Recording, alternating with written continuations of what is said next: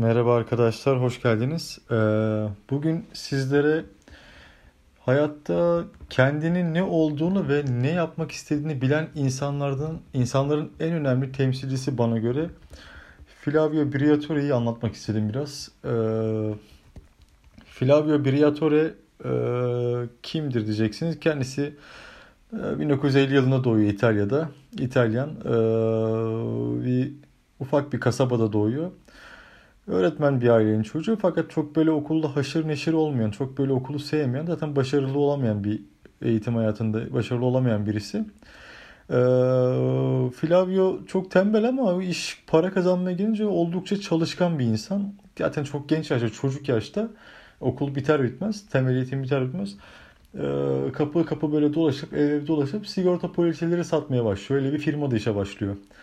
Ee, bakıyor ki insanları etkileyebiliyor Flavio.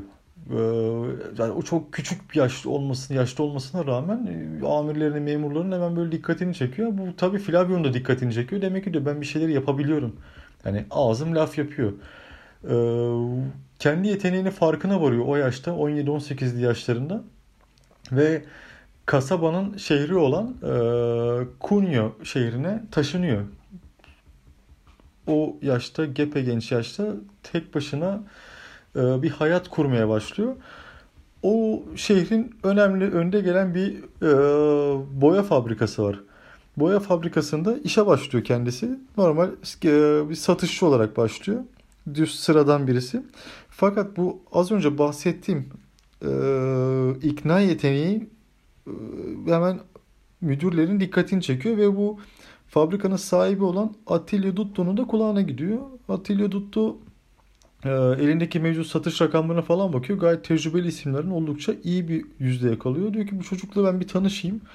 İşte başarılarının devamını dilerim vesaire böyle bir kısa bir konuşma geçiyor aralarında. Ufak bir ödül veriyorlar. Para ödülü veriyorlar Flavio ama Flavio o 10 dakikalık görüşmede onu çok etkiliyor. Ve o kadar etkiliyor ki zaten zamanla da farkına varıyor yeteneklerinin patron. Bunu yanına alıyor. Yardımcısı olarak yanına alıyor. Yani yanından ayırmıyor Flavio'yu. E, işte toplantıya gidiyoruz Flavio da gelecek. İşte yemeğe buluşmaya gidiyoruz birisiyle Flavio da gelecek vesaire vesaire. Aralarında çok ciddi bir dostluk oluşuyor. E, Atilla Dutto bu fabrikanın sahibi boya fabrikasının sahibi biraz da yeraltı dünyasıyla da hani böyle haşır neşir olan yakın ilişkileri olan bir vatandaş. E, nitekim aralarında bir mafya ile bir anlaşmazlık düşüyor ve 1979 yılında e, hala nedeni bilinemeyen faili meçhul bir bombalı araba saldırısıyla yani arabasına bomba konuluyor. O saldırıda hayatını kaybediyor. Bu Flavio'nun hayatındaki en ama en büyük dönüm noktası. Yani bundan çok etkileniyor. Çok sevdiği birisini kaybediyor. O yaşta ilk defa bir yakınını kaybediyor ve e, bu şeyden duygudan çıkmak için de yani bir nevi kaçmak için e, Milano'ya hareket ediyor. Milano'ya çalışmaya gidiyor. Orada bir çorap fabrikasına giriyor. Yani e, sigorta satarak başlıyor hayatına. Daha sonra boya satıyor. Şimdi çorap satacak. Yani çok alakasız farklı sektörler ama bu Flavio için bir zorluk mu? Tabii ki değil. Adam yine burada da aynı şekilde tutunuyor. Yani yine sıfırdan başladığı bir iş dünyasında kendine iyi bir yer ediyor. Ve bir gün bir toplantıya gidiyor. O toplantıda onun hayatını tamamen değiştirecek olan e, Luciano Benetton'la tanışıyor. Benetton hazır giyimin sahibi. Tişört markasıdır Benetton biliyorsunuz. Benetton of United Benetton of Colors. United Colors of Benetton neyse. E, bunun sahibi olan Luciano Benetton'la tanışıyor. Ve bu onun hayatındaki dönüm noktası yine o boya fabrikasının sahibi olan rahmetli patronun etkilediği gibi 15-20 dakikada bir anda böyle aralarında sanki 15-20 yıllık bir dostluk varmış gibi bir bağ kuruyorlar Luciano ile. Ve Luciano ona iş teklif ediyor. Diyor ki sen benimle çalış. Ee, tabii hiç düşünmeden kabul ediyor bunu. Ee, Flavio Briatore. Yine aynı şekilde yani yine farklı bir sektör aslında yani tekstil ama çorap fabrikasında, çorap firmasından bu sefer tişört üreten hazır giyim üzerine e, yoğunlaşmış ve başarılı olmaya çalışan bir firmaya geçiyor. Yine satışçı olarak geçiyor ve yine burada başarılı oluyor ve yine inanılmaz bir çevre ediniyor e, Flavio.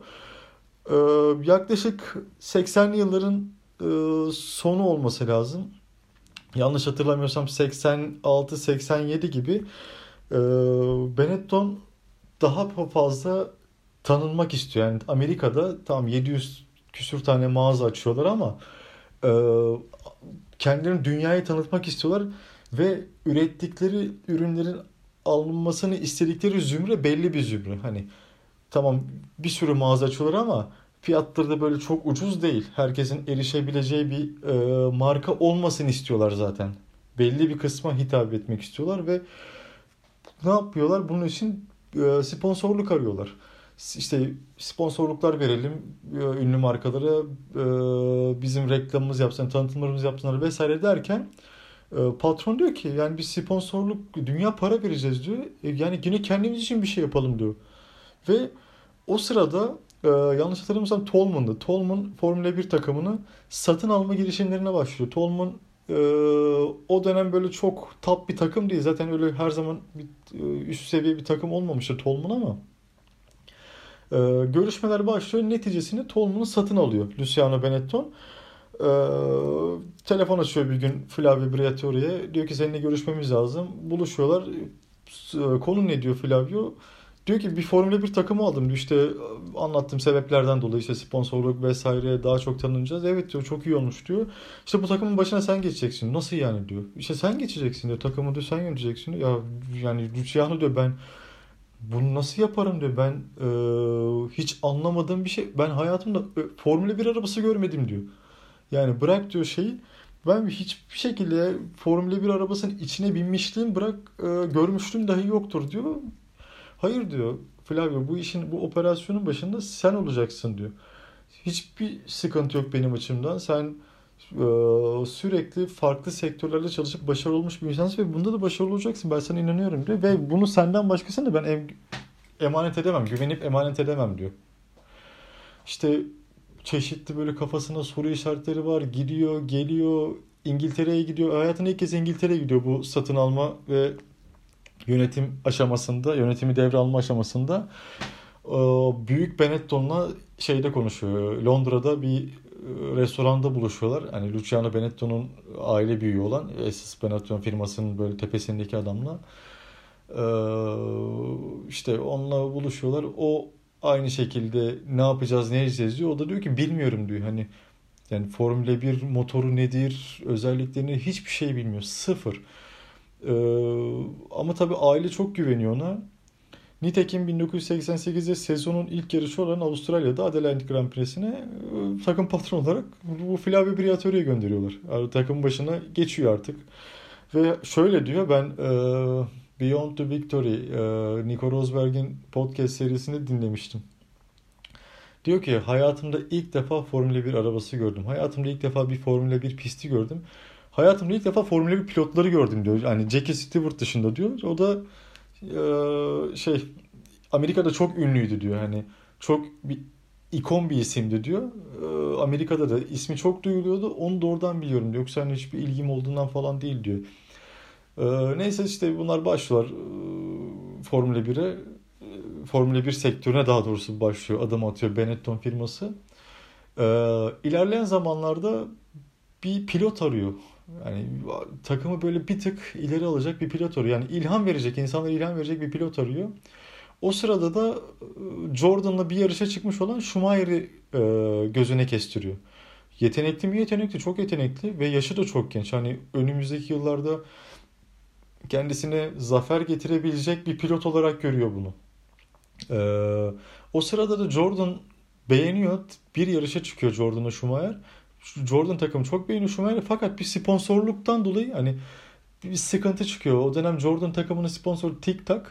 Ee, o da bir giyim markası mıydı tam hatırlamıyorum da. Yani bir anlaş sözleşme bir madde koyuyorlar ve bu Schumacher'e ters düşen bir madde. Schumacher'in sponsor kendi sponsoruyla ters düşen bir madde. Ve Flavio çok tabii kurt. Bunu hemen e, öğreniyor ve Eddie Jordan'ın elinden, Jordan takım patronu Eddie Jordan'ın elinden Schumacher'i alıyor. Böyle tereyağından kıl çeker gibi alıyor. Zaten ondan sonra hikaye başlıyor. 92 ee, yılında ve 93 yılında ilk Formula 1 e, zaferlerini getiriyor Benetton takımına Schumacher. 92'de ee, Spa'ydı yanlış hatırlamıyorsam orada yarış kazanıyor.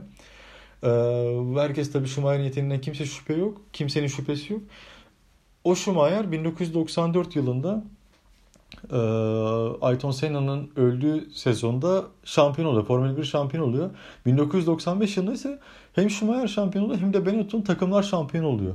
Yani bu sporda gelinebilecek en üst noktaya çıkıyor Flavio Briatore.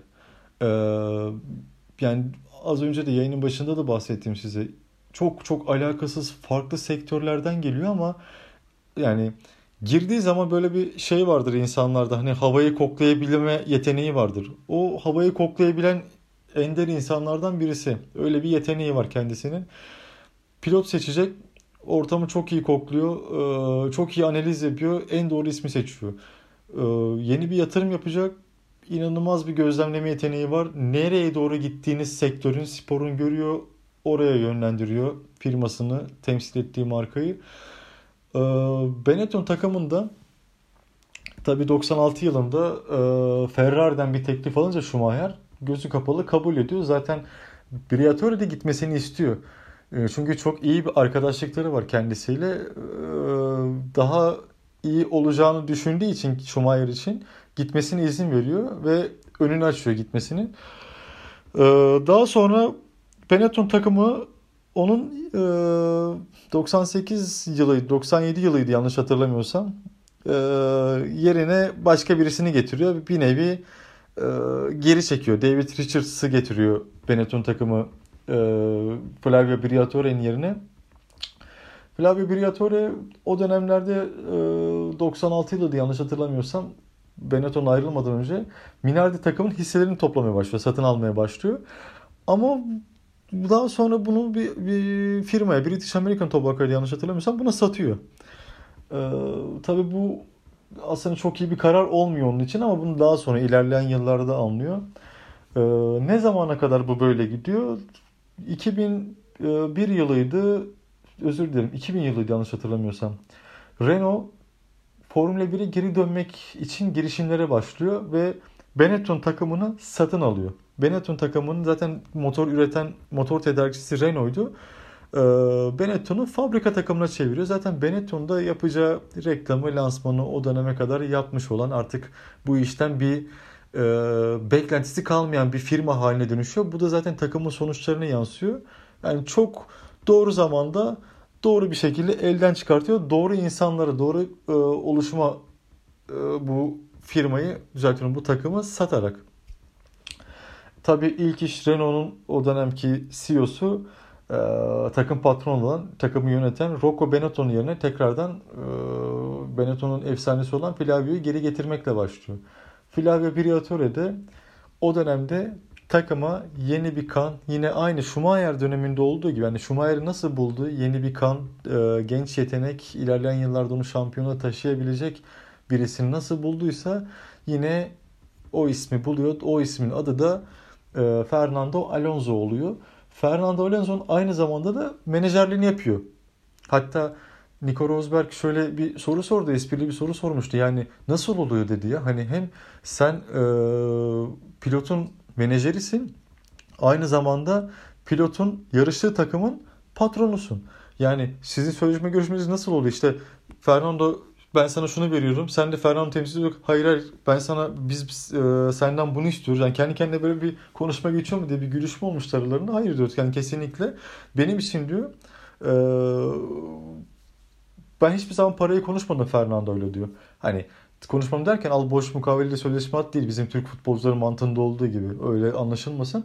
Ee, ben ona vaat verdim diyor. Ben ona e, vaatten ziyade ilham verdim diyor. Bunu bunu bunu başarmak istiyorsan diyor önce burada yarışmalısın. Bu şartlarda yarışmalısın dedim ve o da bunu kabul etti olgunlukla diyor. Bizim aramızdaki ilişki hala böyledir ve hatta e, Alonso'yu şöyle tanımlıyor. Alonso hiç duygusal değildir diyor. Çok az duygu, duygularını belli eder diyor. Mesela Michael diyor ondan daha fazla. Aslında baktığın zaman da birisi Almandır, birisi İspanyoldur. Tam tersi olması lazım diyor. Almanların daha sert e, duygusunu belli etmeni, İspanyolların daha duygusal olmasını beklersiniz diyor. Ama tam tersi diyor ve e, Alonso'yu başarılı yapan da buydu diyor. hiçbir zaman duygularını diyor takımın önüne geçirmezdi diyor. Hani tamam radyoda falan bağırdı şovunu yapardı diyor ama takımın arka planında çalışanlarla beraber omuz omuza çalışırdı diyor. Ve ne yapıyor? Yine her zaman olduğu gibi yani klasik bir artık Flavio hikayesine dönmüş bir şekilde 2005 ve 2006 yılında şampiyon oluyor Renault takımı. Ee, Fernando Alonso da dünya şampiyonu oluyor. Yani muazzam bir hikayenin adını yaz muazzam bir hikaye yazıyorlar. Ee, Fernando Alonso gibi genç bir yeteneği dünyaya kazandırıyor ve Alonso Schumacher'i mağlup ediyor. En formda dönemlerinin sonunda diyeyim daha doğrusu en formda dönemi demeyeyim de en formda döneminin sonunda Schumacher'i mağlup ediyor. Hatta işte kral öldü yaşasın yeni kral gibi böyle Avrupa'da e, söylemler çıkmaya başlamıştı. Özellikle İspanya'da. E, daha sonra tabii 2006 şampiyonundan sonra daha fazla para kazanması ve daha fazla başarılı olması için yine önünü açıyor ve menajeri olarak onun için en karlı sözleşmeyi önüne getiren Ron Dennis'in yani McLaren'in teklifini kabul ediyor. Schumacher, e, özür dilerim Alonso'yu McLaren'e yolluyor. Bu başarılı adamın hayatında çok fazla soru işareti var mı? Evet oldukça var. Yani nasıl bir anda bu kadar yükseldi? Onun dışında e, şimdi anlatacağım hikayesi var. Bir Singapur Grand Prix'sinde Nelson Piquet Jr. E, Fernando Alonso'nun takım arkadaşı. Alonso tekrar Renault'a geri döndükten sonra ve ona bir yıl daha fazladan kontrat imzalatma vaadiyle bilerek bir kaza yapmasını istiyor. O da yapıyor ve o kaza sayesinde de Alonso yarış galibiyeti alıyor. Singapur Grand Prix'sini kazanıyor 2008'de. Ve o Flavio Briatore'nin sonunu getiriyor. Formula 1 kariyerindeki sonunu getiriyor. Ee, bir daha e, FIA tarafının aldığı cezayla bir daha e, hiçbir şekilde Formula 1 takımında yani Formula 1'in içerisinde görev alamıyor. Böyle bir cezaya çarptırılıyor. Ha bu hayatının sonu mu onun için? Değil. Çünkü bu başarılı iş insanının yani iş hayatındaki başarılı iş insanının oldukça fazla yatırımı var. Çok başarılı gece kulüpleri var. Monaco'da, Kenya'da bir otelin sahibi. Ondan sonra yani eğlence sektöründe oldukça e, bilinmiş e, night club'ların sahibi. Aynı zamanda bir dönem Queen's Park Rangers'ın e, hisselerini satın alıyor. Fila, şey Bernie Ecclestone'la beraber. Ama tabii bu 2008'deki olay patlak verince Premier Lig yönetimi, zaten İngiltere Federasyonu, Futbol Federasyonu bizim takım e, sahiplerimizin temiz insanlar ve adların hiçbir şekilde spekülasyona karışmamış insanlar olması gerekiyor diye böyle bir e, kamuoyunda algı yaratıyorlar. E, bundan da zaten sıkılıyor. Çok fazla da böyle bir şey değil. Yani yatırım için e, Bernie Eccleston'u daha doğrusu kırmamak için girmiş bu işe yolun başındayken de zaten hisselerini satıyor ve bu işten elini eteğini çekiyor. Daha sonra şöyle bir açıklaması oluyor mesela.